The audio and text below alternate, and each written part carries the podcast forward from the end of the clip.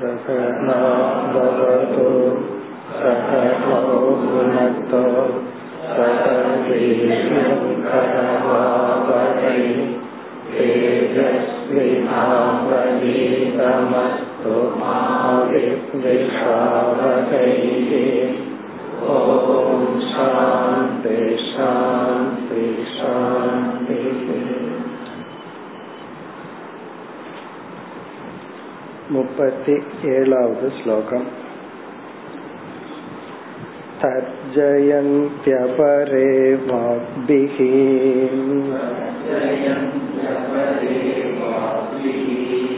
तेनोयमिति वादिनः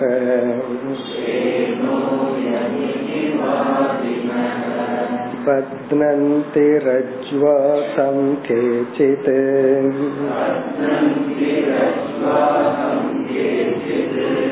बध्यतां बध्यतामिति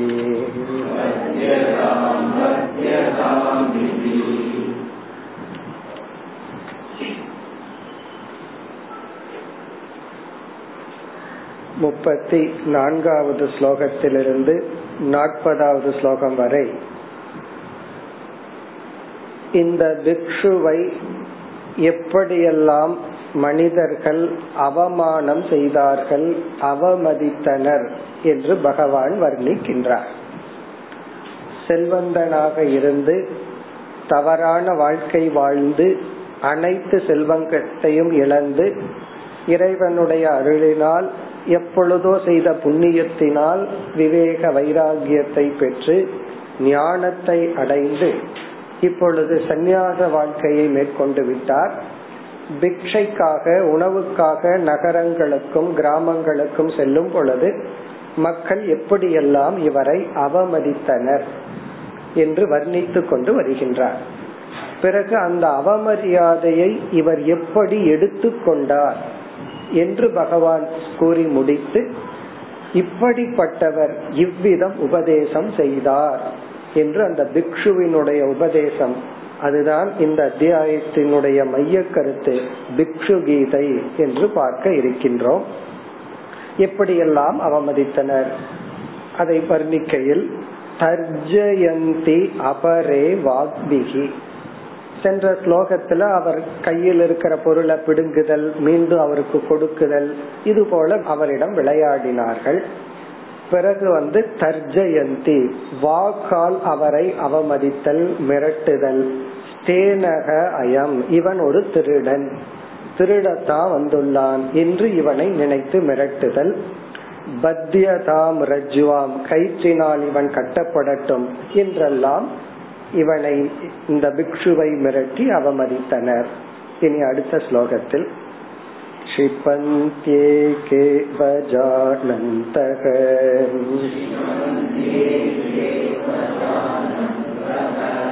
एष धर्मध्वजः षटः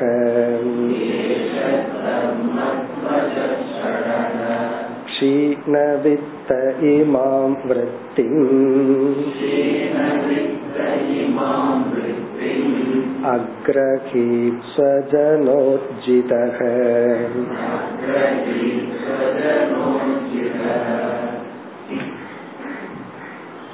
இந்த பிக்ஷுவை பற்றி பலர் தவறாக புரிந்து கொண்டு அவருடைய வயோதிகம் அவருடைய தோற்றம் இதை பார்த்து இவரை தவறாக புரிந்து கொண்டு இவ்விதம் அவமதித்தனர் பேசினர் ஷிபந்தி ஏகே. ஷிபந்தி என்றால் வாயால் திட்டுதல். கடினமான சொற்களால் அவமதித்தல் ஷிபந்தி அவஜானந்தக. அவஜானந்தகன எப்படியெல்லாம் அவமதிக்க முடியுமோ அப்படியெல்லாம் இவரை அவமதித்து பிறகு இவரை பற்றி என்ன முடிவை கூறினார்கள் இவன் யார் இவரை பற்றிய ஜட்ஜ்மெண்ட் மற்றவங்க எல்லாம் இவரை பத்தி இப்படி கூறுகிறார்கள். ஏஷக தர்மத்வஜக. தர்மத்வஜக என்றால் அதாவது தன்னுடைய தர்மத்தை காட்டிக் கொள்பவர் இந்த துவஜகன்னா கொடி.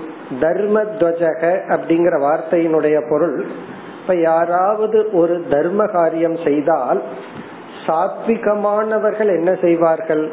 அதை காட்டிக்கொள்ள மாட்டார்கள். இந்த ராஜசமான தாமசமான நிலையில் இருக்கிறவர்கள் எல்லாம் ஒரு தர்ம காரியத்தை எல்லாத்துக்கும் தெரியற மாதிரி காட்டிக்கொள்வார்கள் ஏதாவது ஒரு தானம் பண்ணனா அது எல்லாத்துக்கும் தெரியணும். அது போட்டோ எடுத்து அது பேப்பர்ல வரணும். நான் தானம் பண்ணுனேன்னு நீ சொல்லணும். இப்படி எல்லாம் விளம்பரப்படுத்தி கொள்ளுதல். இந்த தர்ம துவஜக அப்படின்னா தர்மத்தை விளம்பரப்படுத்தி கொள்ளுதல். இப்படி வந்து இவன் ஏதாவது தவம் செய்தால் நான் தவம் பண்றேன்னு தன்னை விளம்பரப்படுத்திக்கிறான். இப்ப தர்ம துவஜகன்னு இவன் ஒரு விளம்பரவாதி. தன்னை வந்து ஒரு துறவி ஞானின்னு தன்னை பெருமைப்படுத்தி கொள்கிறான் வெளிக்காட்டி கொள்கின்றான் என்றெல்லாம் இவனை அவமதித்தனர். தர்ம துவஜக தர்ம துவஜகன்னு சொன்னா செல்ஃப் அட்வர்டைஸ்மெண்ட் தன்னையே தான் உயர்வாக காட்டிக் கொள்கின்றான். உண்மையிலேயே இவர் அப்படி காட்டிக் கொள்ளவில்லை. அப்படி இவன் மீது இவர் மீது பழி சுமத்துகிறார்கள். ஷடக. ஷடக என்றால் இந்த ஃப்ராடுன்னு சொல்லுவோமே ஏமாற்றுபவன். இவன் வந்து ஏமாற்றுபவன். இவனை நம்ம நம்ப கூடாது எல்லாத்தையும் ஏமாற்றி விடுவான் என்றெல்லாம் கூறுகிறார்கள். பிறகு வந்து இரண்டாவது வரியில இவன் ஏன் சந்நியாச வாழ்க்கைக்கு வந்தான் அப்படின்னா உண்மையிலேயே இவர் ஏன் வந்தார்? நமக்கு தெரியுது படிச்சிட்டு இருக்கிறதுனால இவருக்கு விவேகம் வந்தது வைராகியம் வந்தது அதனால வந்தார். பொருள் போனதுனால மட்டும் வரல. நம்ம சென்ற வகுப்புலயே பார்த்தோம் பொருள் போனவர்கள் எல்லாம் சன்னியாசி ஆகணும் அப்படின்னா இப்ப எத்தனை பேர் சன்னியாசி ஆகிறது? பல சாப்ட்வேர் இன்ஜினியர்ஸ் எல்லாம் சன்னியாசி ஆகி விடுவார். காரணம் என்ன? பொருள் போயாச்சு கொஞ்ச நாள் இருக்கு வேலை போயாச்சு. அப்போ பொருள் போனவர்கள் அல்லது மற்றவர்களால் அவமதிக்கப்பட்டவர்கள் எல்லாம் சன்னியாசி ஆவதில்லை. ஒன்னா அனாது ஆசிரமத்தில் இருப்பார்கள் அல்லது பிச்சைக்காரன் ஆவார்கள் ஆனால் இங்க இவர்கள் எல்லாம் மக்கள் எல்லாம் இவரை இவரை பத்திய கன்க்ளூஷன் என்னன்னா இவருக்கு பணம் போயிடுது. ஊரில் இருக்கிறவங்க எல்லாம் இவரை துரத்தி விட்டுட்டார்கள். அதனால இந்த காவி வேஷம் எடுத்துக்கொண்டு ஏமாற்றி கொண்டு இருக்கின்றான். இப்ப ஏன் சன்னியாசி எடுத்துட்டான்னா பணம் போயிடுச்சு உறவுகள் இல்லை. அதனாலதான் இவன் சந்நியாசத்தை எடுத்துக்கொண்டான் என்று இவருடைய சந்நியாசத்தை அவமதிக்கின்றனர். க்ஷீண வித்தக க்ஷீண வித்தகன பணத்தை எல்லாம் இவன் இழந்து விட்டான். இவனுக்கு பணம் வந்துடுதுன்னா மீண்டும் பழைய வாழ்க்கைக்கு போயிருவான். இவன் வந்து இப்ப பணத்தை இழந்ததுனாலதான் இந்த மாதிரி வேஷம் போடுகின்றான்.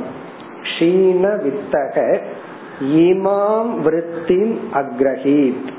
இமாம் விருத்தின்னா இந்த சந்நியாச வாழ்க்கை முறையை எடுத்து கொண்டான்.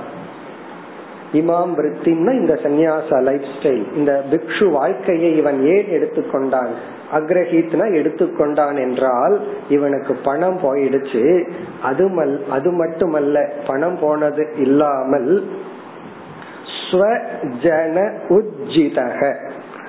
ஸ்வஜன உஜ்ஜிதகன ஒதுக்கப்பட்டு விட்டான். நீக்கப்பட்டு விட்டான் ஸ்வஜனம்னா உறவினர்களால். உறவினர்களால் நண்பர்களால் பந்துக்களால் இவன் நீக்கப்பட்டு விட்டான். அவர்களெல்லாம் இவனை துரத்தி விட்டார்கள். எந்த உறவு இவனுக்கு இல்லை. பிறகு பணமும் இல்லை. ஆகவேதான் இவன் சந்நியாச வாழ்க்கையை எடுத்து கொண்டான் இப்ப யாராவது சந்நியாச வாழ்க்கையை எடுத்துக்கொண்டால் அல்லது பல சந்நியாசிகளிடம் வந்து கேக்குற முதல் கேள்வி உங்களுக்கு என்ன ஆச்சு இப்படி வர்றதுக்கு உங்களுக்கு என்ன ஆச்சுன்னு சொன்னா உங்களுக்கு என்ன கஷ்டம் வந்துச்சு? அதுதான் பாயிண்ட் அதாவது நீங்கள் விரும்பியவர்கள் உங்களை வந்து துரத்தி விட்டுட்டார்களா? அதாவது நீங்க யார விரும்பினீர்களோ அவர்கள் உங்களை துரத்திட்டாங்களா? அல்லது பணம் போயிடுதா? அல்லது நோய்வாய்ப்பட்டு விட்டீர்களா? என்ன நிகழ்ந்தது? ஒரு கால ஒருத்தர் சொல்றாருன்னு வைங்களேன் எல்லாமே நல்லா தான் இருந்துச்சு அப்படின்னு சொல்றாரு வச்சுக்கோங்க எனக்கு எந்த குறையும் இல்லை பணத்திலயும் குறையில்ல நல்ல உறவுகள் நல்ல நண்பர்கள் எல்லாம் பர்ஃபெக்டா இருந்துச்சுன்னா அடுத்த கேள்வி அப்ப எதுக்கு இப்படி வந்தீர்கள்? எல்லாம் நல்லா இருந்தா நல்லாவே இருக்கலாமே. ஏன் இந்த நிலைக்கு வரணும்? இதுல இருந்து என்ன தெரிகிறதுன்னு சொன்னா உலகமே நார்மலா இருந்தா எல்லாமே இருந்தா அதை துறக்கணும் அப்படிங்கிற எண்ணம் யாருக்கு இல்ல. எல்லாமே இருந்தா நல்லா இருக்கலாமே. அப்ப ஏதோ ஒரு தோல்வி வரணும். உலகம் நம்ம ரிஜெக்ட் பண்ணாதான் இந்த வாழ்க்கை அப்படின்னு நினைக்கிறார்கள். ஆனா உண்மையிலேயே பொருள் இருக்கோ இல்லையோ உறவுகள் இருக்கோ இல்லையோ இந்த சந்நியாசம் என்பது விவேகத்தின் விளைவாக வைராகியத்தின் விளைவாக மனப்பக்குவத்தின் விளைவாக வர வேண்டியது. அது யாருக்கும் புரிவதில்லை. அப்ப உலகம் அப்படித்தான் நினைச்சிட்டு இருக்கு அதே நிலைதான் இவருக்கும் வருகின்ற இப்போ இவரை பார்த்து இவருடைய சந்நியாசத்தை பார்த்து வயோதிகத்தை பார்த்து இப்படியெல்லாம் அவமதித்தனர். இனி அடுத்த ஸ்லோகத்துல மேலும் இவரை பற்றிய ஜட்ஜ்மெண்ட் இவரை பற்றி இந்த உலகம் எப்படியெல்லாம் கூறி அவமதிக்கின்றது. अहो एष महासारः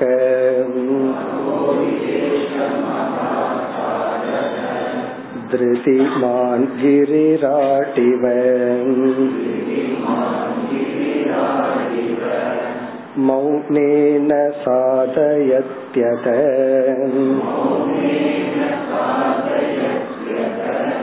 भगवदृढनिश्चयः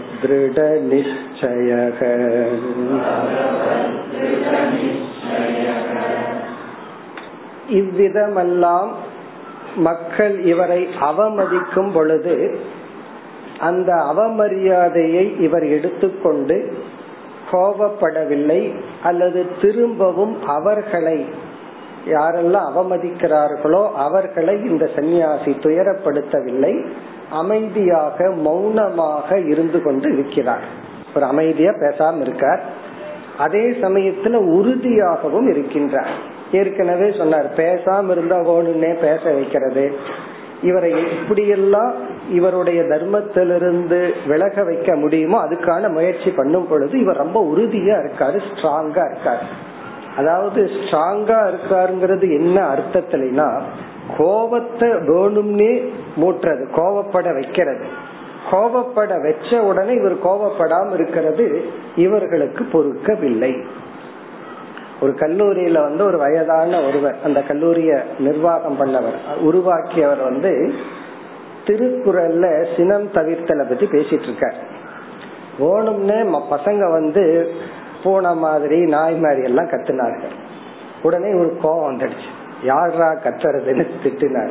இந்த பசங்களுடைய இன்டென்ஷன் என்னன்னா இவர் வந்து கோபப்படக்கூடாதுன்னு டீச் பண்ணிட்டு இருக்காரு கோபப்பட வைக்கணும். என்ன அப்படித்தான் டீச் பண்றாரு. அது பசங்க சக்சஸ் ஆயிட்டாங்க. ஜெயிச்சிட்டாங்க. உடனே வேற ஒரு ஆங்கிள் இருந்து பசங்க சிரிக்கிறார்கள். இதனுடைய அர்த்தம் என்னன்னா அப்படி இவரை இவருடைய தர்மத்திலிருந்து விலக வைக்கிறதுக்கு எதோ செஞ்சு பார்க்கிறார்கள். தடிய பிடுங்கிறது அக்ஷரமாலைய பிடுங்கிறது கொடுக்கற மாதிரி கொடுத்துட்டு பிடுங்கிறது இரிட்டேட் பண்ணி பாக்குறது ஆனா இவர் இரிட்டேட்டே ஆகலை. அத வந்து ஸ்ட்ராங்கா உறுதியா இருக்கார் அமைதியாக இருக்கார் மௌனமா வேற இருக்கார். அந்த குணத்தை எல்லாம் பார்த்து அதை இப்பொழுது கேலி செய்கின்றார்கள். இவருடைய உறுதியான மனநிலை இவருடைய மௌனம் இதுவும் இப்பொழுது கேலி கூத்தாகின்றது. இதிலிருந்து என்ன தெரிகிறதுனா நம்முடைய சில பலங்களே அத சில பேர் நிந்தனை செய்வார் நம்ம கிட்ட எது பலமா இருக்கோ தர்மமா இருக்கோ அத சில பேர் நிந்தனை செய்கிறார்கள். அதுதான் இந்த இடத்துல நடக்கும் இவருக்கு எது பலமோ அது நிந்திக்குரிய விஷயம் ஆகின்றது. ஆனா சில சமயங்கள்ல ஒருத்தனுடைய பலகீனம் இருக்கே அத மக்கள் புகழ்வார்கள். ஆப்போசிட்டா இருக்கு. ஒரு சாது வந்து சில பலகீனத்தோட இருப்பார். அத வந்து நாலு பேர் ரொம்ப புகழ்ந்து சொல்வார். என்னிடத்துல ஒருத்தர் வந்து சொன்னார் எங்கேயோ ஒரு காட்டுக்குள்ள ஒரு சாது இருக்காராம். அவரை பற்றி இவர் என்கிட்ட எக்ஸ்பிளைன் பண்றாரு. ரொம்ப பெருமையா புகழ்ந்து. என்னன்னா அவர் குளிச்சு ஒரு வருஷம் ஆகுது சாமி அவர் குளிக்காம ஒரு வருஷம் இருக்காரா? இது ஒரு தவம். இது ஒரு பெரிய அவர் பல்லே விளக்க மாட்டார். பெருமையா சொல்ற ஒரு மலையில் இருக்கார். அவர் பல்லே விளக்க மாட்டார். அப்படின்னு சொல்லி. என்னன்னா இது இவருடைய தாமசமான தவம். அப்படி ஏதாவது இருந்தா அது கொஞ்ச நாள் தெரியாம அப்படி இருந்துட்டு அப்புறம் ஒழுக்கமான நிலைக்கு வந்துடணும் சத்துவ நிலைக்கு வந்துடணும் ஆனால் மக்கள் வந்து எது வந்து தாமசமோ எது வந்து பலகீனமோ அதை அவர்களுடைய அறியாமையில் ஸ்துதி செய்வார்கள். அப்ப பல சமயங்கள்ல நம்முடைய பலகீனம் ஸ்துதி செய்யப்படும். சில சமயங்கள்ல நம்முடைய பலம் நிந்திக்கப்படும்.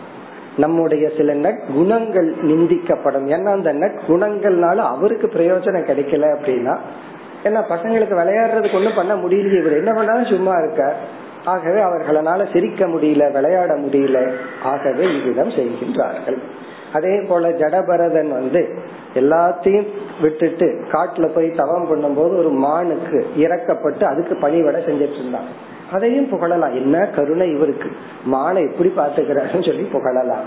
ஆனா உண்மையிலேயே என்னன்னா இது இவருடைய ஸ்லிப் அப்படி ஒருவருடைய பலகீனத்தை மற்றவர்கள் அறியாமல் புகழ்வார்கள்.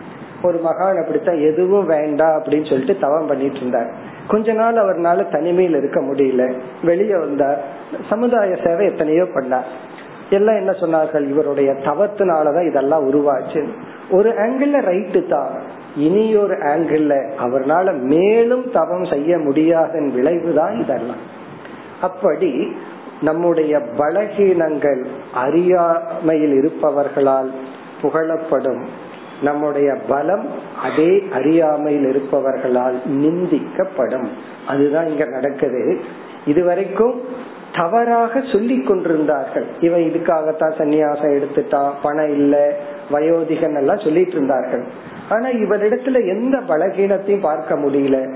பலத்தையே சொல்லி அதை கேலி கூத்தாக்குகின்றார்கள். இது சமுதாயத்திலையும் நடந்துட்டு இருக்கு அது அப்படியே வருது. எந்த காலத்திலிருந்து? கிருஷ்ணர் காலத்திலிருந்து இன்னைக்கு வரைக்கும் இது இப்படியே இருக்கின்றது. என்ன சொல்கிறார்கள்? அகோ ஏஷக மகா சாரக அகோ அப்படின்னு சொல்லி ஆச்சரியத்துல சொல்றது. அதாவது ஒரு ஒரு சிரிப்புல ஆச்சரியத்துல சொல்றது. இவன் மகா சாரக இங்க சாரகன்னா பலவான். இவன் ரொம்ப சக்தி வாய்ந்தவன்.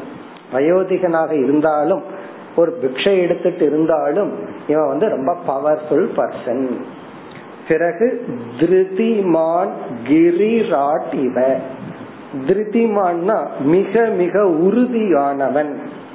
நம்ம எவ்வளவு டெம்டேஷன் பண்ணியும் எவ்வளவு இரிட்டேட் பண்ணியும் இவன் இரிட்டேட் ஆகல. இவன் வந்து ரொம்ப ஸ்ட்ராங்கா இருக்கிறான். எதை போல? கிரிராட் இவ கிரிராட் அப்படின்னா உயர்ந்த மலை. கிரினா மலை ராஜா அப்படின்னா அங்க சின்ன சின்ன மலைகள் இருக்கும்போது எந்த மலை ரொம்ப பெருசா இருக்குமோ அது கிரிராட் அப்படின்னு சொல்லுவோம். அதாவது மலைகளுக்கே அரசனா இருக்கிற ஒரு பெரிய மலை.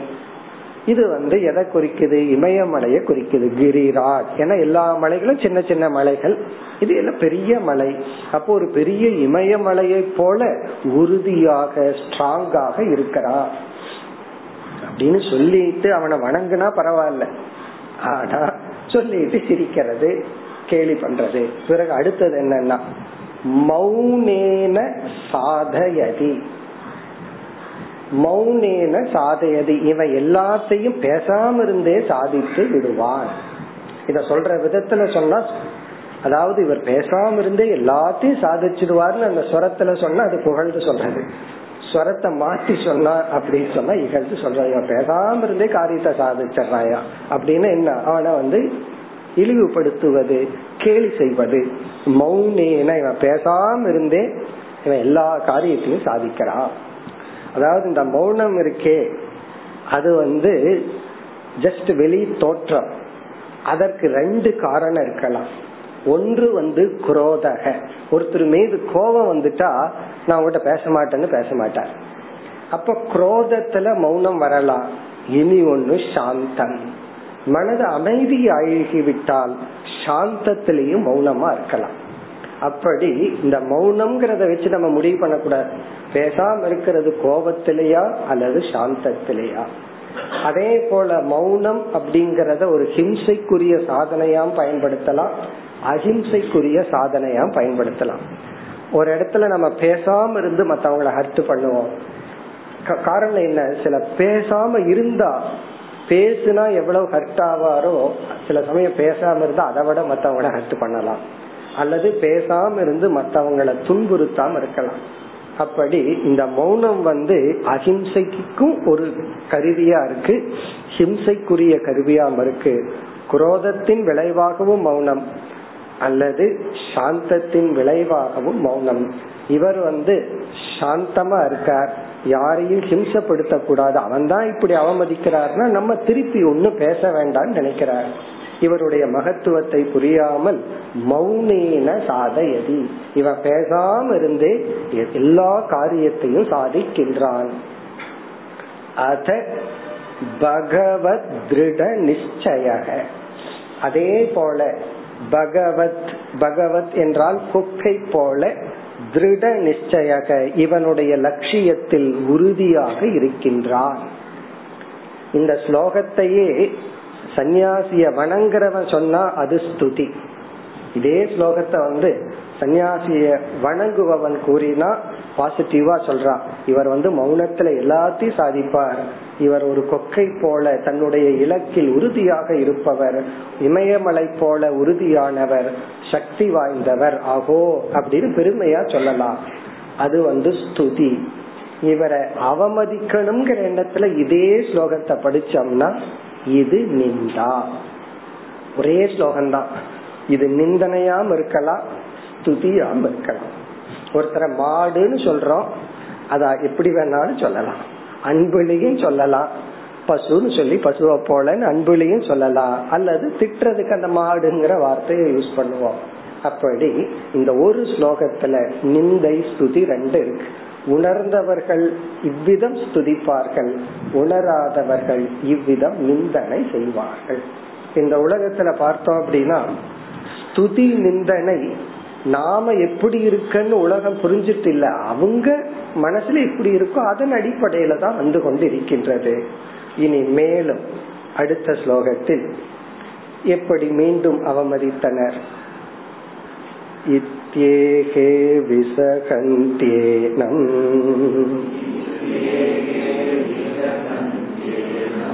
ஏகே துர்வாதயந்தி ச.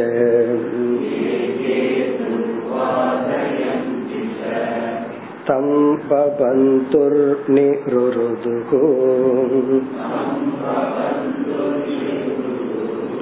यथा क्रीटनकं द्विजम्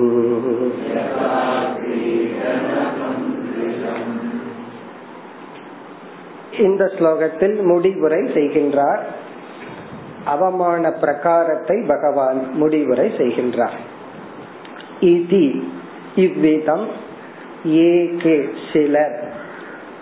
விகசந்தி ஏனம். விகசந்தின இவரை பார்த்து பரிகாசம் செய்தார்கள். ஏனம் விகசந்தி பரிகாசம் செய்தார்கள். அதாவது இவர் பண்றதெல்லாம் மற்றவர்களுக்கு ஒரு விளையாட்டாக சிரிப்பாக தெரிகிறது. இப்ப சென்ற ஸ்லோகத்தில் இருக்கிறதெல்லாம் ஒரு சன்னியாசியினுடைய லட்சணம்.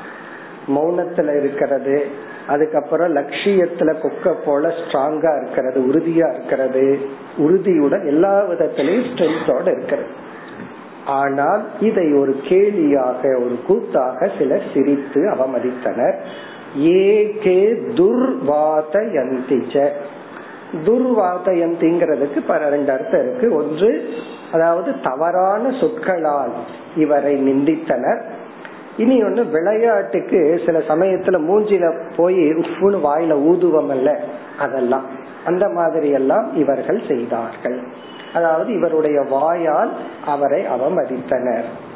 பிறகு தம் பபந்துகு நிருதுகு யதா கிரீடனகம் துஜம் துஜம் என்றால் இந்த துறவியை கிரீடனகம் என்றால் ஒரு பறவைய பிடிச்சு கட்டி வச்சுட்டு அதுல கொஞ்ச நேரம் கூட்டுல வச்சுட்டு நம்ம அதை அவுத்து விடுறது போல ஒரு குழந்தைகள் வந்து பறவைய வச்சுட்டு விளையாடுவது போல் இவரை கட்டியும் அடைத்தும் விளையாடி கொண்டு இருந்தார்கள் பபந்துகுன கொஞ்ச நேரம் கட்டி போடுறது.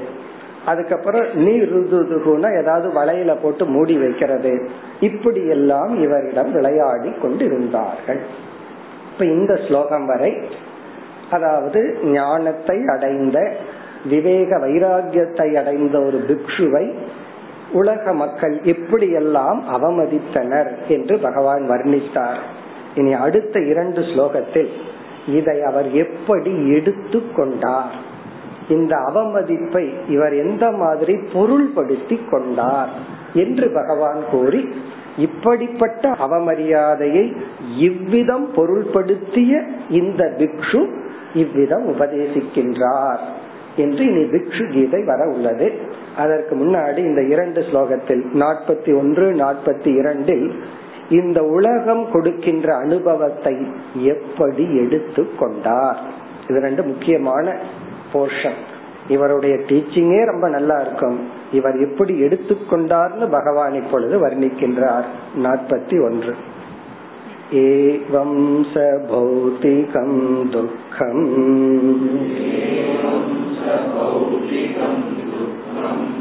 दैविकं दैहिकं च यत्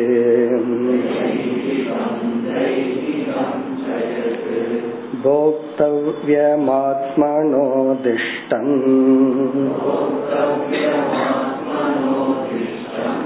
प्राप्तं प्राप्तमबुध्यत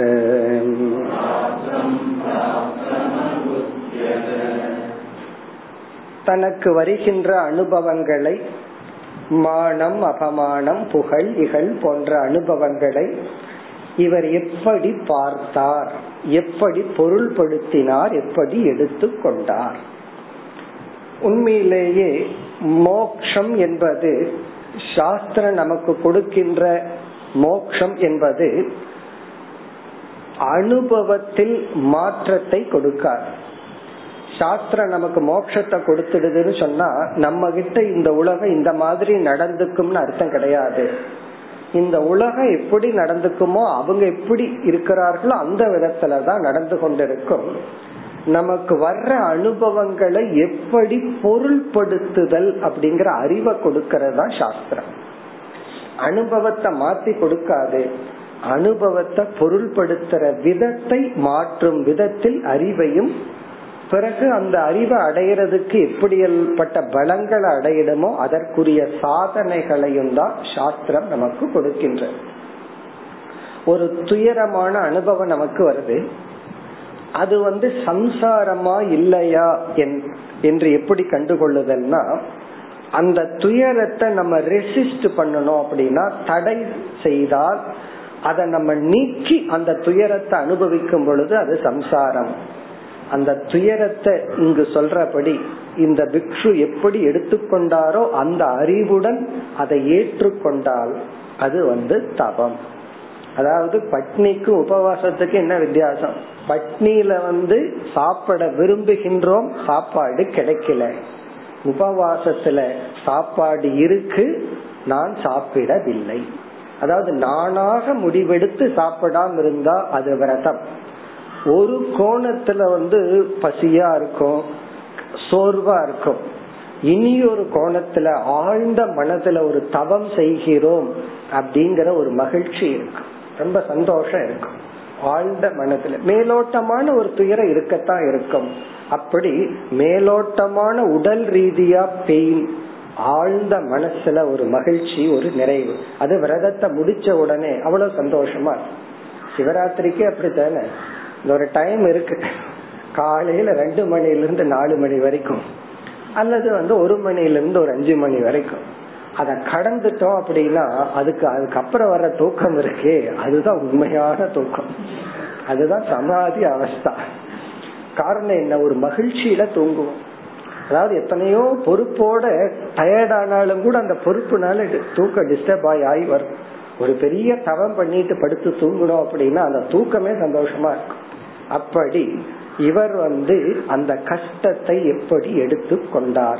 எந்தெந்த இருந்து வர்ற கஷ்டத்தை இவர் எப்படி பொருள்படுத்தி கொண்டார்? அதுதான் இந்த இரண்டு ஸ்லோகம். மிக அழகாக சொல்றார் பகவான். ஏவம் சக இவ்விதம் அவர் மூன்று விதமான துயரங்கள். ஒன்று வந்து பௌத்திகம் துக்கம். பௌத்திகம் துக்கம் என்றால் இவ்வளவு நேரம் வர்ணிச்சாரே அந்த வர்ணனை. அதாவது சமுதாயத்திலிருந்து மற்ற மனிதர்களிலிருந்து வருகின்ற துயரங்கள். பௌத்திகம்னா சுற்றி இருக்கின்ற மனிதர்கள் உறவினர்கள் மனிதர்கள். இவன் நாய் இதெல்லாம் கூட சேர்த்திக்கலாம். பக்கத்து வீட்டு நாய் அது உழைச்சிட்டே இருந்ததுன்னு வச்சுக்குவோம். எப்படி நம்ம தூங்குறது.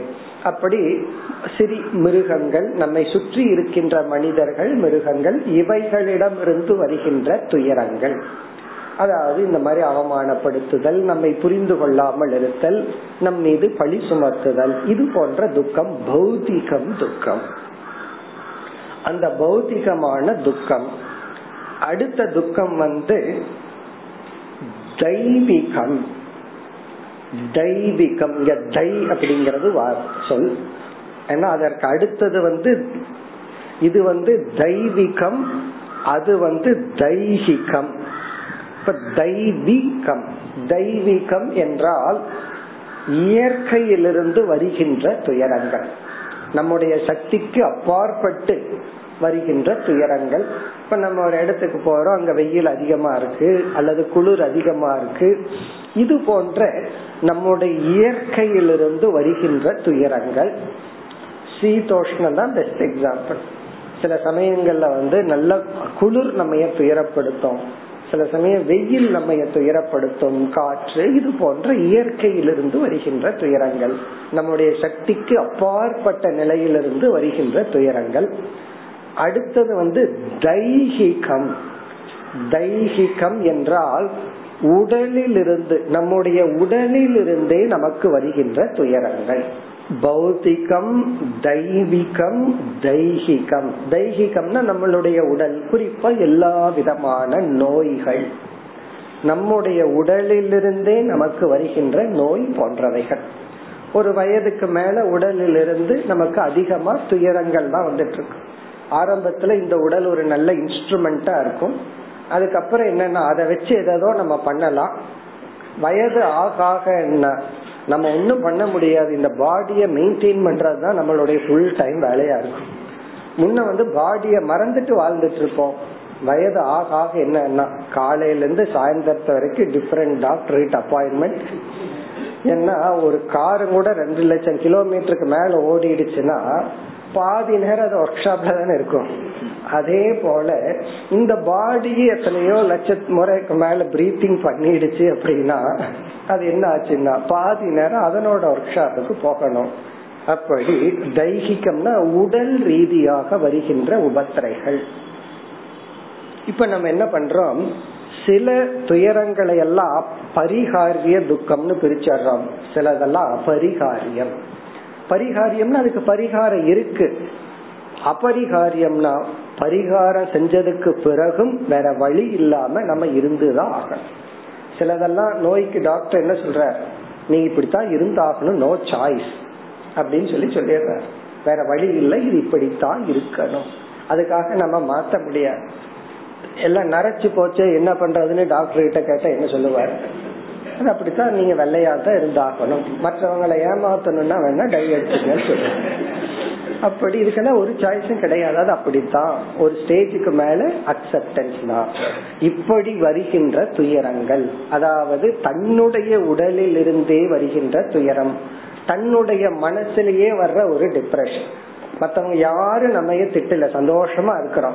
ஆனா நமக்குள்ளேயே மைண்ட் கொஞ்ச நேரம் பெயின்ஃபுல்லா இருக்குன்னு வச்சுக்கோமே. என்ன பண்ண முடியும்? இப்ப நம்ம மனதே நமக்கு கொடுக்கின்ற ஒரு விதமான சோர்வு உடல் கொடுக்கின்ற உபத்திரங்கள். பிறகு சுற்றி இருப்பவர் மனிதர்கள் குறிப்பா ரிலேஷன்ஷிப்ல உறவுகள்ல நம்ம காயப்படுத்துதல். பிறகு இயற்கையில வருகின்ற சில சீற்றங்கள் சில கஷ்டங்கள் இவைகளெல்லாம் இப்படி முதல் வரியில துக்கத்தை எல்லாம் பிரிச்சு இரண்டாவது வரியில சொல்றார் இவைகளெல்லாம் கர்த்தவ்யம் ஆத்மனக திஷ்டம். இவருடைய ஆட்டிடியூட சொல்ற இந்த மாதிரி துயரங்களை எல்லாம் இவர் வந்து சந்திக்கும் பொழுது எப்படி சந்தித்தாரா? ஆத்மனக திஷ்டம் என்னுடைய பிராரப்தமாக என்னால் தவிர்க்க முடியாத பலனாக வருகின்ற இந்த துக்கங்களை இங்க திஷ்டம் அப்படின்னு சொன்னா பலம். ஆத்மனக திஷ்டம்னா எனக்கு பலனாக வந்துள்ள இந்த துயரங்களை. எனக்கு ஒரு ரிசல்ட்டா வந்திருக்கு. துயரங்களை போக்தவ்யம் என்னால் அனுபவித்துத்தான் ஆக வேண்டும். இத நான் வந்து அக்செப்ட் பண்ணிட்டு ஏற்றுக்கொண்டு இத நான் வந்து அனுபவித்தான் ஆகணும். இத நான் ரெசிஸ்ட் பண்ண கூடாது ரிஜெக்ட் பண்ண கூடாது பிராப்தம் பிராப்தம் அபுத்தியத. பிராப்தம் பிராப்தம்னா இந்த மாதிரி எந்தெந்த துக்கங்கள் எப்பொழுதெல்லாம் வருகிறதோ அதை இவர் அபுத்தியதன புரிந்து கொண்டார் ஏற்றுக்கொண்டார். டோட்டலா அக்செப்ட் பண்ணிட்டு இது போன்ற அனைத்து விதத்திலிருந்து வருகின்ற துயரங்களை இவர் ஏற்றுக்கொண்டார். ஒருத்தருடைய மெச்சூரிட்டியே ஒருத்தருடைய பக்குவமே துயரத்தை எப்படி அவர் சந்திக்கின்றார்? அதே போல சுகத்தையும் தான். சில பேர்த்துக்கு கொஞ்சம் சுகம் வந்துடுதுன்னா கொஞ்ச நாள் காலில் நடக்க மாட்டார்கள் சொல்லுவாங்க. நான் தலையில நடக்கிறான்னு சொல்றேன். ஏன்னா இந்த சுகத்தையும் டைஜஸ்ட் பண்ணிக்கணும். அதை விட துக்கத்தையும் நம்ம டைஜஸ்ட் பண்ணிக்கணும். நமக்கு வருகின்ற துயரத்தை அபுத்தியதனா அந்த துயரத்தின் தன்மையை புரிந்து கொண்டார். ஏற்றுக்கொண்டார். போக்தவியம்னா இது என்னால் அனுபவிக்க வேண்டியதுதான். அதத்தான் எனக்கு பகவான் கொடுக்கிறார். எது என்னால் அனுபவிக்க கூடாதோ அத பகவான் கொடுக்க மாட்டார். அனுபவிக்கிறதுக்கு எது யோகிதை இல்லையோ நான் எதை அனுபவிக்க வேண்டாமோ அத பகவானால கொடுக்கவும் முடியாது. எதை அனுபவிச்சாகணுமோ அத பகவான் அனுபவிக்க வைப்பார் என்று இவர் புரிந்து கொண்டார். நம்ம வந்து இந்த கர்மா தேரிய ஒரு இடத்துல எப்பொழுதும் தப்பா பயன்படுத்துறோம். ஒரு கஷ்டம்னு வந்துட்டா உடனே நம்ம என்ன நினைக்கிறோம்? அது உடல் ரீதியாவோ ஏதாவது கஷ்டம் வந்தா உடனே பாபத்தோடு சம்பந்தப்படுத்துறோம். அதுல சில ஃபேக்ட் இருக்கலாம். சில பாபத்தினாலதான் கஷ்டம் வருதுங்கிற ஒரு உண்மை இருக்கலாம். ஆனால் சில கஷ்டங்கள் எல்லாம் புண்ணியத்தின் விளைவாகவும் நமக்கு வரலாம். நம்மை பலப்படுத்துவதற்கு அந்த கஷ்டங்கள் நமக்கு வரலாம். அதாவது வந்து நம்ம ஒரு சாதனை இருக்கிறோம். அடுத்த சாதனைக்கு நம்ம போகும் பொழுது அதற்கு அடுத்த கஷ்டத்தை மீட் பண்றோம். இப்ப சிக்ஸ்த் கிளாஸ் படிக்கிறவனுக்கு அதுக்கு தகுந்த சேலஞ்ச் இவனே டென்த்துக்கு வரும்போது அதுக்கு தகுந்த சேலஞ்ச் இந்த டென்த் ஸ்டாண்டர்ட் படிக்கிறவன் எவ்வளவு கஷ்டப்படணுமோ அதை சிக்ஸ்த் ஸ்டாண்டர்ட் படிக்கிறவனுக்கு அந்த கஷ்டமே வராது. அந்த கஷ்டமான மேட்சே அவனுக்கு வராது. காரணம் அவனுக்கு அதுக்கு தயாரா இல்லை. அப்ப அந்த கஷ்டத்துக்கு இவன் எப்ப தயாரா இருக்கிறான்? டென்த்துக்கு வரும்போதுதான் தயாராகிறான். அப்படி நம்ம பார்க்கணும். சில கஷ்டங்கள் நம்மை பலப்படுத்த இறைவன் கொடுக்கின்றார்.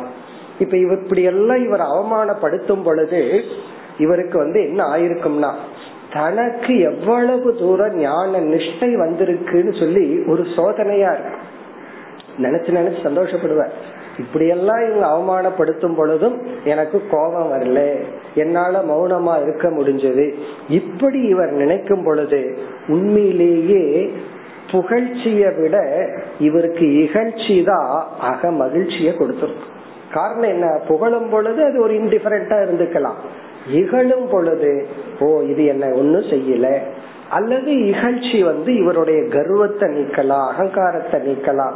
தான் தான் நினைச்சிட்டு இருக்கிற அந்த கர்வம் போகலாம். அப்படி இந்த கஷ்டங்கள் நம்மை பலப்படுத்தும். அதுக்கு ஒருத்தர் வந்து ஒரு உண்மை நிகழ்ச்சி ஒன்று சொன்னார். நான் ஏற்கனவே சொல்லியிருப்பேனான்னு தெரியல. ஜப்பான்ல வந்து ஒரு விதமான மீனை வந்து ரொம்ப விலை அதிகமா. ரொம்ப காஸ்ட்லி மீன். கடல்ல வாழ்றது. அதே போல மீனை ப்ரொடியூஸ் பண்ணணும்னு கடலுக்கு பக்கத்திலேயே அந்த மீனுக்கு கடல்ல இருக்கும்போது எப்படி எதை சாப்பிடும் என்ன அட்மாஸ்பியர் இருக்கும் அதை கொடுத்து பக்கத்துல ஒரு தொட்டியில வளர்த்தினார்கள். ஆனால் இந்த கடல்ல வாழ்ற ஒரிஜினல் மீனுடைய டேஸ்ட் வரலையா? மக்கள் கண்டுபிடிச்சிட்டாங்க அதுலயும். இது ஒரிஜினல் இது டூப்ளிகேட்னு கண்டுபிடிச்சிட்டாங்க. எத்தனையோ ரிசர்ச் பண்ணி பார்த்தார்கள்.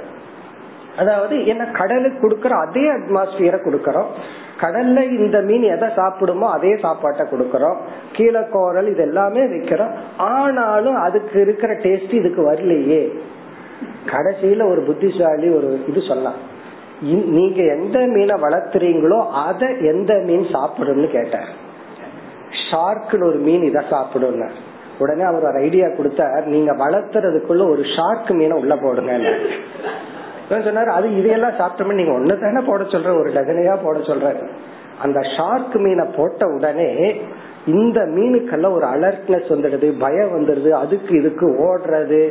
அதனால என்னாச்சுன்னா அதே டேஸ்ட் வந்துச்சான் அப்போ இந்த ஷார்க் மீன் என்ன பண்ணுச்சுன்னா ஒரு எதிரி வரும் பொழுதுதான் இம்யூன் சிஸ்டம் எல்லாம் வேலை செய்யுது. இதுக்கு எதிரியே இல்லையா? சாப்பிட்டு தூங்கிட்டு பேசாம இருக்கும் போது. இந்த உடம்புல ஸ்ட்ரென்த்தே கிடையாது. இத நாக்குல கண்டுபிடிக்கிறாருன்னா மனுஷனுடைய நாக்கு எப்படி? அதுதான். இத கேள்விப்பட்ட உடனே என்ன இந்த மீன் வரும்போது எண்ணெய்க்குள்ள எல்லாம் போட்டு எதோ ப்ராசஸ் ஆகி வரும். இந்த மைன்யூட் வித்தியாசத்தை நாக்கு கண்டுபிடிக்குதுன்னா அது எவ்வளவு பவர்ஃபுல் நம்ம நாக்கு எவ்வளவு பவர்ஃபுல் அப்ப அந்த ஷார்க்க போட்ட உடனே இந்த மீனுடைய ஒரிஜினாலிட்டி வந்துடுச்சு. ஸ்ட்ரென்த் எல்லாம் வந்துடுச்சான் அதே போல எல்லா அனுபவங்களும் இந்த ஷார்க் மீன் நம்ம நினைச்சுக்குவோம். யாராவது திட்டுனா அந்த ஷார்க் மீன் ஞாபகத்துக்கு வந்துடணும் இது என்னை பலப்படுத்துகிறது. என்னுடைய பாபத்தின் பலன் அதே போல உடலுக்கு ஒரு நோய் வருதா கஷ்டம் வருதா இதுவும் பகவான் என்ன வந்து பலப்படுத்துகிறார். எனக்கு சக்தியை கொடுக்கின்றார். அப்படி இவர் எடுத்து கொண்டார். இந்த அவமானத்தை எல்லாம் யார் அவமதிக்கிறார்களோ அந்த ஈகோவுக்கு இவர் ஒரு ரியாலிட்டி கொடுத்து அவன் பாரு அவன் யாரு என்ன அவமதிக்கிறது? அவன் யாரு என்னை பத்தி இப்படி ஜெயிச்சு பண்றதுக்கு? நான் உண்மையிலேயே விவேக வைராகியத்தோட தான் வந்திருக்கேன். பணத்தை எல்லாம் இழந்ததுனால வரலின்னு இவர் நியாயப்படுத்தல. அவங்க கிட்ட போய் தன்னை ப்ரூஃப் பண்ணிக்கல ஜஸ்டிஃபை பண்ணிக்கல. மௌனமா இருந்ததையும் இப்படி எல்லாம் இன்டர்பிரட் பண்ணும் பொழுதும் இவர் வந்து கோபம் கொள்ளவில்லை. இனி அடுத்த ஸ்லோகத்துல அந்த பாவனையை கூறி பகவான் நிறைவு செய்கின்றார். அதாவது எப்படி எடுத்துக்கொண்டார்? परिभूत इमां गाताम् अगायत नरादमैः पातयद्भिस्वधर्मस्तक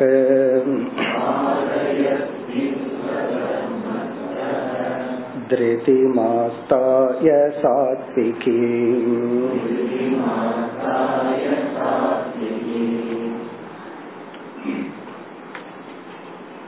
பரிபூதக பரிபூதக என்றால் அவமதிக்கப்பட்ட யாரால் முதல் வரியில் கடைசி சொல் நராதமைகி நர அதமைகி கீழான மனிதர்களால் அதாவது மனப்பக்குவம் இல்லாத துறவின் சந்நியாசத்தின் வைராகியத்தின் விவேக ஞானத்தினுடைய மதிப்பை உணராத கீழான மனிதர்களால் பரிபூதக.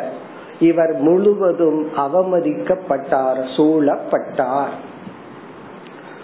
பிறகு இரண்டாவது வரியில் பாதயத்பிகி ஸ்வதர்மஸ்தக. இவர் வந்து இவருடைய சந்நியாச தர்மத்தில் நின்று கொண்டிருப்பவரை சொதர்மஸ்தக அப்படின்னா தன்னுடைய சொதர்மத்துல நிக்கணும். யாரையும் ஹிம்சப்படுத்த கூடாது கோவப்படக்கூடாது வெறுப்பு அடையக்கூடாது என்றெல்லாம் இவருடைய சந்நியாச தர்மத்தில் நிற்பவரை பாதயத்பிகினா இவர்களுடைய அவமரியாதையினாலும் கஷ்டத்தை கொடுக்கறதுனாலையும் சொதர்மத்திலிருந்து விழ வைக்க முயற்சி செய்பவர்களால். பாதையத்பிகினா காலவாரி விடுபவர்களால் அப்படின்னு அர்த்தம். அதாவது விழ வைப்பவர்களால். இவர் வந்து சொதர்மத்தில் இருக்காரு. அவரை இல்லாம பண்ணணும். அதாவது இவரை எப்படியாவது கோவப்பட வச்சிடணும் எப்படியாவது பேச வச்சிடணும் எப்படியாவது ஒரு வெறுப்பை தூண்டி விட்டுறணும். இப்படி பாதையத்பிகினா விழ வைக்க விரும்புபவர்களால். எதிலிருந்து? சொதர்மத்திலிருந்து. சொதர்மத்திலிருந்து இவரை விழ வைக்க விரும்புபவர்களால் சூழப்பட்டு அவமதிக்கப்பட்டவர்களை திருதிம் ஆஸ்தாய சாத்விகின். கடைசி பகுதி சாத்விகின் திருதீன். சாத்விகமான உறுதியை இந்த சந்நியாசி எடுத்துக்கொண்டு அழகான ஒரு சொல்ல போறாரு சாத்விகீம் திருத்தீம் சாத்விகமான உறுதியுடன் இருந்து கொண்டு. ஏன்னா சில சமயங்கள்ல நம்மை அவமதிக்கும் பொழுது நம்ம மற்றவர்கள் வந்து தவறாக நடத்தும் பொழுது நம்ம வெயிட் பண்ணிட்டு இருப்போம் உறுதியா இருப்போம் எனக்கு ஒரு டேர்ன் வரட்டும் அப்படின்னு சொல்லி. ஏன்னா அந்த நேரத்துல நம்மளால ஒண்ணும் பண்ண முடியாது. என்னோட நேரம் வரும் அப்புறம் பாத்துக்கிறேன். அது என்னன்னா அது ராஜசமான திருப்தி அந்த நேரத்துல உறுதியா தான் இருக்கிறோம். காரணம் என்னன்னா எனக்கு ஒரு நேரம் வரும் அல்ல அப்படின்னு சொல்லி. சாத்விகின் திருப்தின்னா வெறுப்பில்லாமல். சாத்விக பழி வாங்குகின்ற எண்ணம் இல்லாமல் ஒரு இரிட்டேஷன் அடையாத உறுதியுடன். அதனால நம்ம எப்பெல்லாம் ஸ்ட்ராங்கா இருக்கிறோமோ உறுதியா இருக்கிறோமோ என்ன ஆட்டிடியூட்ல உறுதியா இருக்கிறோம்? வெயிட் பண்றதுக்கு உறுதியா இருக்கிறோமா? நம்ம டேர்ன் கிடைக்கிட்டுன்னு உறுதியா இருக்கிறோமா? அல்லது வந்து சாத்விகமான உறுதியுடன் இருந்து கொண்டு இமாம் காதாம் அகாயத இந்த கீழ்கண்ட உபதேசத்தை அவர் செய்தார். இமாம் காதாம் இமாம்னா இந்த இனி வர இருக்கின்ற காதாம் என்றால் டீச்சிங். உபதேசத்தை அகாயதன மேற்கொண்டார் செய்தார். இப்ப நம்ம இந்த இடத்துல என்ன சப்ளை பண்ணிக்கணும்னா இப்படி இவரை சுற்றி அவமதிக்கின்ற மனிதர்களுக்குள் ஏதோ ஒரு சிஷ்யன் கஷ்டித் இவருடைய மகிமையை உணர்ந்து இவரிடம் வந்து உபதேசத்தை கேட்டான். என்ன இவர் உபதேசிக்கிறதுக்கு ஆள் இருக்கணுமே இவருக்காக இவர் உபதேசிச்சுக்க முடியாது. அப்போ தன்னை புரிந்து கொள்ளாத மக்களுக்குள் ஒருவன் யாரோ ஒருவன் வந்து இவரிடத்துல இவருடைய பெருமையை ஞானத்தை உணர்ந்து எனக்கு உபதேசம் செய்யுங்கள் ஏதோ கேட்டிருக்கான் அவனுக்கு இவ்விதம் உபதேசம் செய்தார். இந்த மாதிரி அவர் டீச் பண்ணாராம். என்று பகவான் நிறைவு செய்கின்றார். இமாம் காதாம்னா வரப்போகின்ற வருகின்ற விதத்தில் உபதேசத்தை இவர் மேற்கொண்டார். இனி அடுத்த ஸ்லோகத்திலிருந்து நமக்கு பிக்ஷு கீதை இவருடைய உபதேசம் வருகின்றது நாற்பத்தி மூன்று नायं जनो मे सुखदुःखहेतुः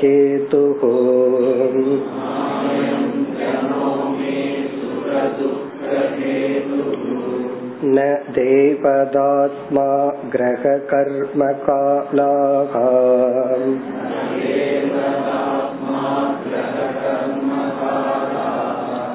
मनः परं कारणमामनन्ति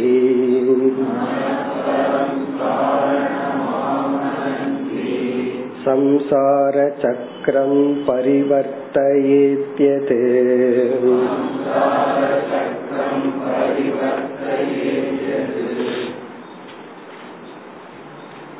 இந்த நாற்பத்தி மூன்றாவது ஸ்லோகத்தில் ஆரம்பித்து ஐம்பத்தி எட்டாவது ஸ்லோகம் வரை.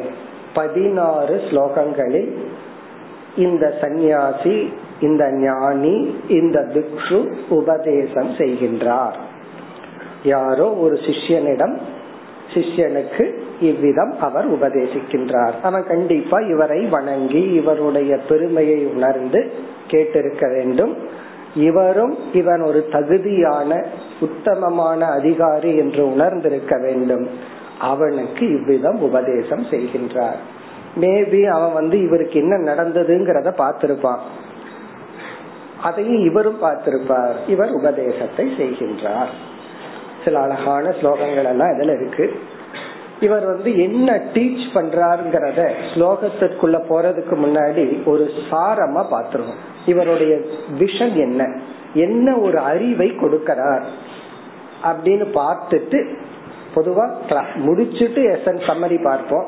இப்ப சம்மரிய பார்த்துட்டு ஸ்லோகத்துக்குள்ள போவோம். இவரோட விஷன் என்ன? இவருடைய டீச்சிங் என்ன? அதாவது ரொம்ப சுருக்கமா இந்த கடுகு சிறுத்தாலும் காரம் குறையறதுலன்னு சொல்றது போல ரொம்ப சுருக்கமா சொல்ற இந்த இவருடைய இந்த ஸ்லோகத்தை படிச்சுட்டோம் அப்படின்னா நம்ம வேற எதையுமே படிக்க வேண்டாம். கீத உபனிஷத் எதுவுமே படிக்க வேண்டாம். ஆனா அதெல்லாம் படிச்சா தான் இது புரியும். சில பேர் சொல்லுவாங்க அந்த மாண்டூக்கியம் ஒன்னும் போதும். மோட்சத்தை கொடுக்கறதுக்குன்னு ஒரு ஸ்லோகமே இருக்கு. மாண்டூக்கியம் ஏகம் ஏவ அலம் அப்படின்னு இருக்கு. ஆனா அந்த பன்னெண்டு மந்திரத்தை புரிஞ்சுக்கணும்னா பிருகதாரண்யத்தை படிச்சாங்க அத்தனை உபனிஷத்தும் படிச்சாதான் அந்த ஒரு மாண்டூக்கியத்தை புரிஞ்சுக்க முடியும். அது போல இவர் ரொம்ப கிறிஸ்பா ரொம்ப ஷார்ட்டா அழகா சொல்லிடுற. ஏதோ ரொம்ப சிம்பிளா இதை மட்டும் படிச்சுட்டா போதும்னு தோணும். ஆனால் இதை நம்ம புரிஞ்சுக்கணும்னா அந்த பேக்ரவுண்ட் இருந்தா தான் இதை புரிஞ்சுக்க முடியும். இப்ப நம்ம எல்லாம் ஏற்கனவே ரொம்ப வருஷம் படிச்சிட்டதுனால இது வந்து நமக்கு புரியும். இப்ப இவர் என்ன சொல்ல வர்றார்? பாயிண்ட் பாயிண்ட் அதனுடைய எசன்ஸ பார்த்துட்டு பிறகு ஸ்லோகத்துக்குள்ள போவோம். இப்ப இவருடைய கருத்து என்னன்னா நமக்கு வந்து விதவிதமான துயரத்தை கொடுக்கின்ற அனுபவங்கள் எல்லாம் வருகின்றன. அந்த அனுபவங்கள் ஏற்கனவே சொன்ன மூணு ஷார்ட்ஸ்ல இருந்து வரும். நம்ம உடம்புல இருந்தே வரும். வெளி சூழ்நிலையிலிருந்து வரும். இயற்கையிலிருந்து வரும். இப்படி நமக்கு கஷ்டத்தை கொடுக்கறதுக்கு எத்தனையோ அனுபவங்கள் எல்லாம் வரும். இந்த அனுபவங்கள் வந்து எக்ஸ்பீரியன்ஸ் அது சம்சாரமான அனுபவமா? அல்லது அசம்சாரமான அனுபவமா? அது ஒரு சம்சாரமா அசம்சாரமா அப்படிங்கறத வந்து எந்த ஒரு அனுபவமும் அந்த அனுபவத்தை கொடுக்கின்ற பொருளும் நிர்ணயிக்காது. அதாவது ஒரு எக்ஸ்பீரியன்ஸ் நமக்கு வருது. அந்த எக்ஸ்பீரியன்ஸ் வந்து சம்சாரமான எக்ஸ்பீரியன்ஸா அல்லது வந்து அசம்சாரமா? இப்ப நம்ம ஈவினிங் ஒரு அஞ்சு நிமிஷம் வாக்கிங் போயிட்டு வர்றோம். சந்தோஷமா அப்படியே ஹாயா போயிட்டு வர்றோம். நம்ம வந்து இந்த அனுபவத்திலிருந்து எனக்கு முக்தியை கொடுன்னு பகவான் கிட்ட கேட்போம். காரணம் என்னது? சந்தோஷமான ஒரு அனுபவம். இப்ப இந்த அனுபவத்துல இருந்தாலும் முக்தி வேண்டாம் நமக்கு. இந்த அனுபவம் கொஞ்சம் இருக்கணும். கை காலெல்லாம் நல்லா இருந்தா தானே அப்படியே வாக்கிங் போயிட்டு வர முடியும். ஆகவே நமக்கு வர்ற அனுபவங்கள் சிலதை வந்து நம்ம ஏற்றுக்கொள்றோம். அதுக்கு பரிகாரத்தை தேடவே மாட்டோம். சாப்பிட்ட நல்லா ஜீர்ணிக்குது இதுக்கு ஏதாவது பரிகாரம் வேணுமான்னா. அதுக்கு பரிகாரம் வேண்டாம். நல்ல அனுபவங்கள் தான். அப்படி வர்ற அனுபவங்கள் சிலது சம்சாரமா நமக்கு இருக்கு. சிலது அசம்சாரமா இருக்கு. இப்ப இவருடைய கருத்து என்னன்னா முதல்ல வந்து சில எக்ஸாம்பிள் எடுத்துக்கிறார். இந்தந்த ஷோர்ஸ்ல இருந்து வர்ற அனுபவங்கள் எல்லாம் துயரத்துக்கு காரணம்னு நம்ம நினைக்கிறோம் சம்சாரத்துக்கு காரணம்னு நினைக்கிறோம். அதுக்கு எவ்வளவு வேணாலும் சொல்லலாம். இவர் வந்து ஒரு ஆறு தத்துவத்தை உதாரணமா எடுத்துக்கிறார். Six example எடுத்துக்கிறார். இந்த ஆறு ஷோர்ஸ்ல இருந்து வர்ற துயரங்கள் எல்லாம் நமக்கு துயரம்னு நம்ம சொல்லிட்டு இருக்கோம் அதுக்கு இதுதான் ஷோர்ஸ் இந்த துயரத்துக்கு இந்த சம்சாரத்துக்கு இது காரணம். இந்த சம்சாரத்துக்கு இது காரணம்னு சொல்லிட்டு இருக்கோம் அப்படி எதை காரணமா சொல்றோமோ அதுக்கு ஒரு எக்ஸாம்பிள் ஒரு ஆறு எடுத்துக்கிறார். இவைகளை எல்லாம் சொல்லி இவைகள் என்னுடைய சம்சாரத்துக்கு காரணமா அப்படின்னா இவைகள் எல்லாம் காரணம் அல்ல இவைகளை பொருள்படுத்துகின்ற மனசுதான் சம்சாரத்துக்கு காரணம். அப்ப நம்முடைய அனைத்து சம்சாரத்துக்கும் காரணம் வந்து மனம்தான். அந்த சம்சாரத்துக்கு இவைகளெல்லாம் காரணம் இவைகளெல்லாம் காரணம்னு நம்ம இன்ஃபினிட் காரணத்தை வச்சிருக்கலாம். இவர் ஒரு எக்ஸாம்பிளுக்கு ஒரு ஆறு எடுத்துக்கிறார். பிறகு நீங்க எதை வேணாலும் சேர்த்திக்கலாம். எதுவுமே காரணம் அல்ல மனசுதான் காரணம். அது இவருடைய ஃபர்ஸ்ட் டிக்ளரேஷன் நம்ம மனசுதான் சம்சாரத்துக்கு காரணம். அப்ப என்ன பண்ணலாம்னா மனசை அழிச்சிடலாம் அப்படின்னு சில பேர் முடிவு செய்தார்கள். பிறகு என்ன சொல்றார்? அதே மனசுதான். மோக்ஷத்துக்கும் காரணம். இப்ப எந்த மனசு சம்சார காரணமா இருந்ததோ எந்த மனசு உனக்கு அனுபவத்தை சம்சாரமா கன்வெர்ட் பண்ணி பண்ணி கொடுத்துட்டு இருந்துச்சோ அதே மனசுதான் உனக்கு மோக்ஷத்துக்கும் காரணம். அதனால இந்த மனசு சம்சாரத்தை கொடுத்துட்டு இருக்கு. அதனால மனசை ரீப்ளேஸ் பண்ணிடலாம். தூக்கி போட்டுட்டு வேற மனசு வச்சுக்கலாம்னா அது முடியாது. உடம்புல இருக்கிற சில பார்ட்டை எல்லாம் வேற பார்ட்டா இல்ல அதே போல ஹார்ட்டையே நம்ம மாத்திடுறோம் அதே போல மனச நம்ம மாத்த முடியும்னா வேற ஒரு மனசையும் கொண்டு வந்து வைக்க முடியாது. அது இதை விட மோசமா இருக்கும் சப்போஸ் மைண்ட் டிரான்ஸ்பிளான்டேஷன் ஏதாவது வந்துச்சுன்னு வச்சுக்குவாங்க ஃபியூச்சர்ல இவன் என்ன பண்ணுவான் தான் மைண்டை தூக்கி போட்டுட்டு இவருக்கு எண்பது வயசு ஆயிருக்கும். ஒரு எட்டு வயசு மைண்ட் எடுத்து உள்ள வச்சுட்டாருன்னு வச்சுக்குவோமே. எண்பது வயசு ஆளு எட்டு வயசு மைண்ட் உள்ள போச்சுன்னா என்ன ஆகும்னா அவன் ஓடுவான். இவர் விழுந்துருவாங்க அப்படி அதெல்லாம் முடியாது. நீ மனசுன்னு சொன்னா அந்த மனசு சம்சாரத்துக்கு காரணம். அதே மனசுதான் மோக்ஷத்துக்கும் காரணம். அடுத்த பாயிண்ட் என்ன சொல்றார்? சரி ஏன் மனது சம்சாரத்துக்கு காரணமானது? அதுக்கு ரெண்டு பாயிண்ட் சொல்ற இந்த இரண்டு பலகீனம் மைண்ட்ல இருக்கிறதுனால இப்படிப்பட்ட இரண்டு தோஷத்தை உடைய மனம் சம்சார காரணம். இப்ப என்ன பண்ணலாம்னா மனசை நீக்க வேண்டாம். மனசுல இருக்கிற இந்த ரெண்டு தோஷத்தை நீக்குவோம். அந்த நீக்கிட்டோம்னா அதே மனம் மோக்ஷ காரணம். அந்த மனசை வச்சுதான் மோட்சத்தையே நம்ம அனுபவிக்க முடியும். ஜீவன் முக்தியே மனசு இருந்தா தான் அப்ப என்ன சொல்றார்? மனதுல இரண்டு தோஷங்கள். அந்த இரண்டு தோஷங்கள் அனுபவங்களை சம்சாரமாக மாற்றுகிறது. அப்ப என்ன பண்ணணும்னா இந்த ரெண்டு தோஷத்தை நீக்கணும். அந்த இரண்டு தோஷம் என்னன்னு சொல்ற அந்த இரண்டு தோஷத்துக்கான உபாயத்தையும் இவர் கொடுக்கிறார். அப்ப இவருடைய டீச்சிங்ல என்னன்னா ஒரு எக்ஸாம்பிளா ஆறு ஃபேக்டரை எடுத்துட்டு அதைத்தான் நம்ம சொல்லிட்டு இருப்போம் எல்லாம் சொல்றாரு படிச்ச உங்களுக்கே புரிஞ்சிடும். என்னுடைய துயரத்துக்கு காரணம் மற்ற மனுஷனா கருமமா கிரகங்களா தேவதைகளா இதெல்லாம் சொல்ற இப்படி எல்லாம் சிலர் எடுத்துட்டு இவைகளெல்லாம் என்னுடைய துயரத்துக்கு காரணம். இவைகள் நிமித்தமா தான் நான் துயரப்படுறேன் நீ நினைக்காத. உன்னுடைய துயரத்துக்கு காரணம் உனக்கு கிடைக்கிற அனுபவத்தை பொருள்படுத்துற உன் மனசுதான். சரி என் மனசு ஏன் துயரத்துக்கு காரணமா இருக்கு? அந்த மனசுல இரண்டு தோஷங்கள். அதுல ஃபர்ஸ்ட் தோஷத்துக்கு நீக்கிறதுக்கு இவைகளெல்லாம் உபாயம். இரண்டாவது தோஷத்தை நீக்கிறதுக்கு இவைகளெல்லாம் உபாயம் என்று இவர் சம்சார காரணம் என்னன்னு டயக்னோஸ் பண்ணி ஒரு டாக்டர் பண்ற மாதிரி அந்த டயக்னோஸ் பண்ண அது மைண்ட்ல தான் ப்ராப்ளம் சரி மைண்டுக்குள்ள என்ன ப்ராப்ளம் ரெண்டு ப்ராப்ளம் இருக்கு. அந்த ரெண்டு ப்ராப்ளத்தை நீக்கிறதுக்கு என்னென்ன உபாயம்? இதுதான் இவருடைய உபதேசம். அந்த உபாயத்தை சொல்ற அந்த ரெண்டு தனித்தனியா உபாயத்தை சொல்ற இந்த முதல் பிராபலத்தை நீக்கிறதுக்கு இது உபாயம். இரண்டாவது மனதில் இருக்கிற தோஷத்தை நீக்கிறதுக்கு இது உபாயம். இந்த ரெண்டு தோஷத்தை நீக்கி விட்டீர்கள் என்றால் இந்த மனதுடன் உங்களுக்கு வருகின்ற அனைத்து அனுபவங்களும் அது மேலோட்டமான உடலுக்கு அது சில நேரம் துக்கத்தை கொடுக்கலாம் சில நேரம் சுகத்தை கொடுக்கலாம். ஆனா சம்சாரத்தை கொடுக்காது. இதுதான் இவருடைய டீச்சிங் அடுத்த வகுப்பில் தொடர்போம் ஓம் போர் நமக போர் நமேதம் போர்ணாத் போர்ணமுதச்சதே பூர்ணய பூர்ணமாதாய பூர்ணமேவாவசிஷ்யதே ஓம் சாந்தி சாந்தி